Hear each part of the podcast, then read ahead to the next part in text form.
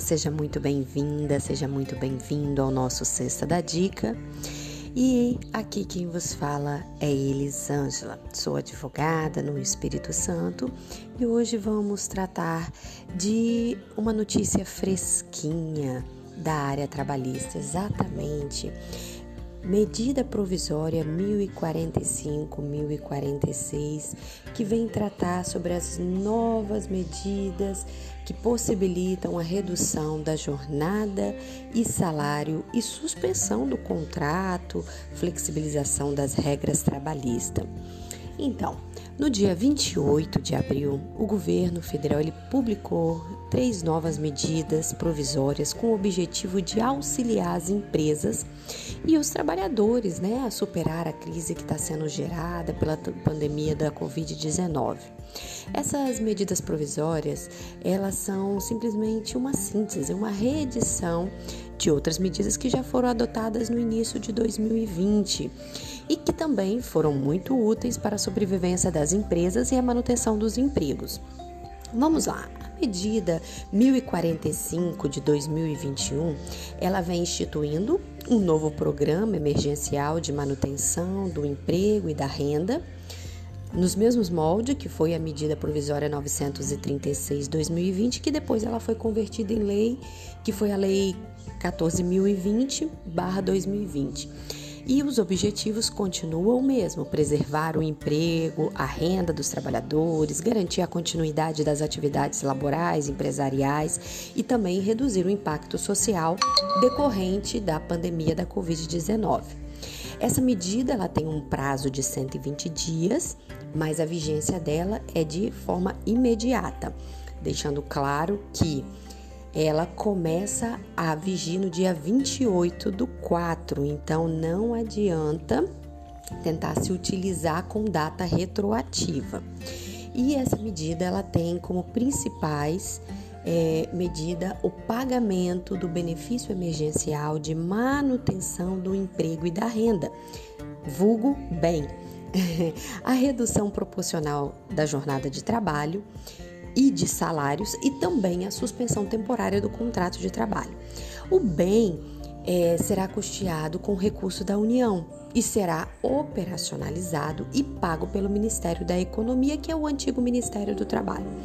E para essas despesas, é, a medida provisória 1044/21, ela abriu crédito extraordinário de quase 10 milhões no orçamento de 2021. De acordo com a medida provisória 1045, as empresas elas vão poder reduzir proporcionalmente a jornada de trabalho e o salário de seus empregados de forma setorial, departamental, parcial ou total dos postos de trabalho por até 120 dias. E a redução, ela pode ser de 25, de 50 ou de 70%. No caso de redução de jornada e salário, o bem será calculado com base no valor do seguro a que o trabalhador teria direito em caso de dispensa sem justa causa. Hoje, o seguro-desemprego ele varia entre 1.100 a 1.911,84 centavos. Esse benefício será calculado da seguinte forma: a redução de 25% da jornada e salário terá direito a 25% do valor do salário do seguro-desemprego. Uma redução de 50% da jornada e do salário, o trabalhador ele vai ter direito a 50% do valor do seguro-desemprego que ele teria direito caso ele fosse dispensado. 70% da jornada, da redução da jornada e do salário, ele terá direito a 70% do valor do seguro-desemprego. A suspensão dos contratos de trabalho, ela também terá o prazo máximo de 120 dias e poderá ser aplicada de forma setorial, departamental, parcial ou total dos postos de trabalho. Na hipótese de suspensão do contrato, o bem será equivalente a 100% do seguro-desemprego a que o trabalhador teria direito em caso de demissão sem justa causa para empresas com receita bruta de até 4,8 milhões em 2019, ou de 70% do seguro-desemprego para empresas com receita bruta superior a 4,8 milhões em 2019. Aí, esses empregadores é,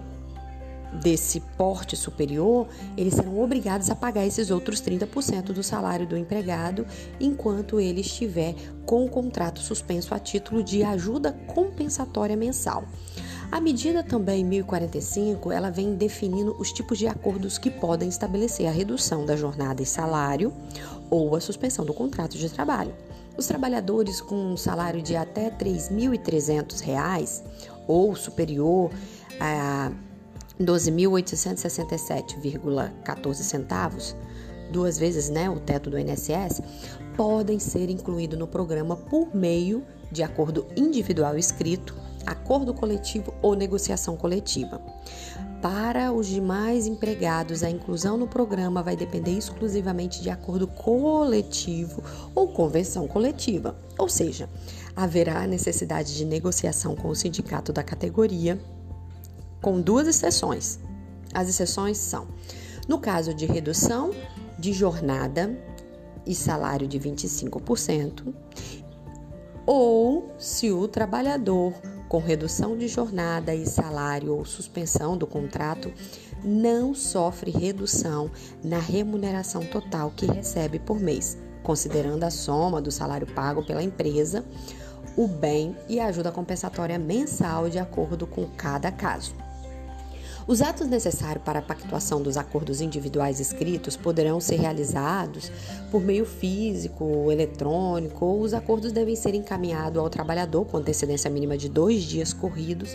antes do início da sua vigência. E tanto nos casos de redução quanto de suspensão, a empresa deverá informar o Ministério da Economia no prazo de 10 dias a partir da celebração do acordo para o pagamento do bem ressalvando que o recebimento do benefício não impedirá a concessão e não vai alterar o valor do seguro-desemprego a que o empregado vier a ter direito em caso de uma eventual dispensa. Precisamos também ressaltar que o benefício emergencial não poderá ser pago a empregado que esteja ocupando cargo ou emprego público ou cargo em comissão de livre nomeação e exoneração ou seja, o titular de mandato eletivo, ou se estiver em gozo de benefício de prestação continuada ou dos regimes próprios do INSS, ou se estiver recebendo seguro-desemprego, ou se estiver em gozo de benefício de qualificação profissional, ou mantiver contrato de trabalho intermitente. Por outro lado, o benefício emergencial poderá ser acumulado com o pagamento pelo empregador de ajudas compensatórias mensais que terá caráter indenizatório. Não integrará a base de cálculo do imposto de renda, as contribuições previdenciárias, os demais tributos incidentes sobre a folha de pagamento, o FGTS e poderá ser considerado despesa operacional dedutível na determinação do lucro real e a base de cálculos da contribuição social sobre o lucro líquido, né, o CSLL das pessoas jurídicas tributadas pelo lucro real.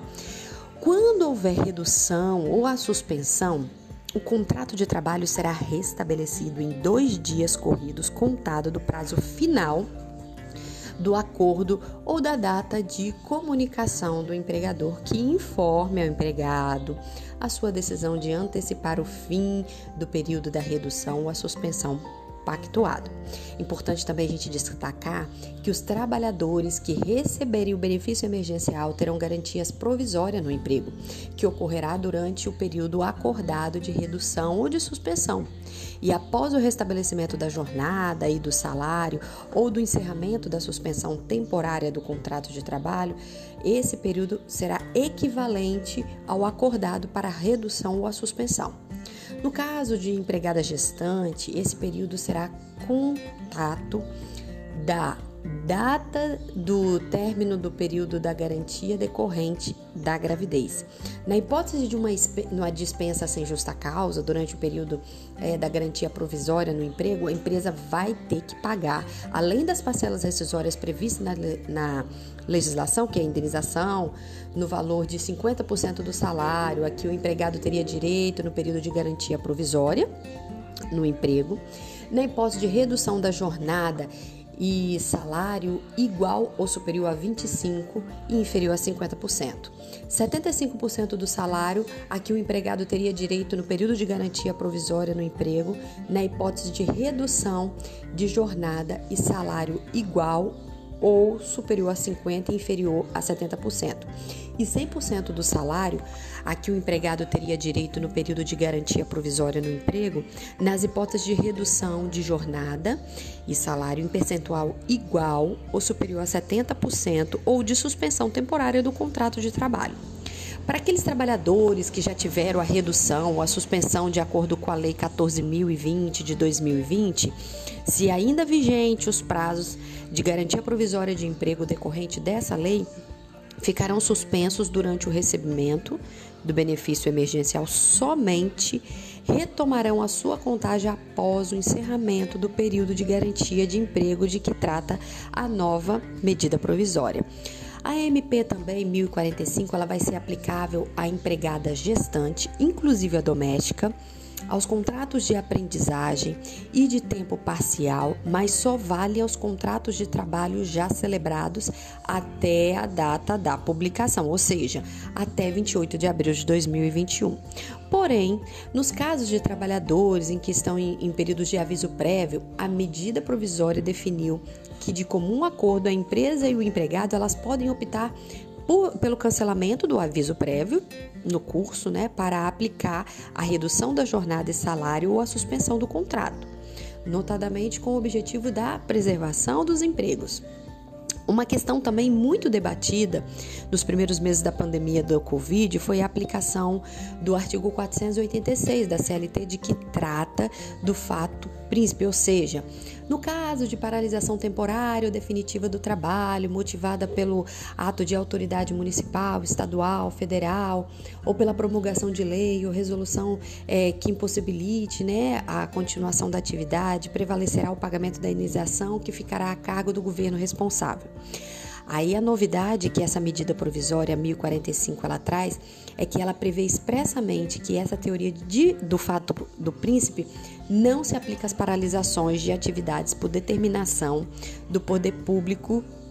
decorrente da pandemia da Covid. E por fim, a medida provisória 1045 estabelece que durante o período de 180 dias, contado da data da sua entrada em vigor, quer dizer, a partir do dia 28 de abril de 2025, os prazos processuais para a apresentação de defesa e recurso no âmbito dos processos administrativos que foram gerados a partir de autos de infração trabalhista e notificação de débitos de FGTS e os respectivos prazos prescricionais ficam suspensos, com a exceção dos processos que tramitam em meio eletrônico. Eu espero que essas informações tenham te ajudado.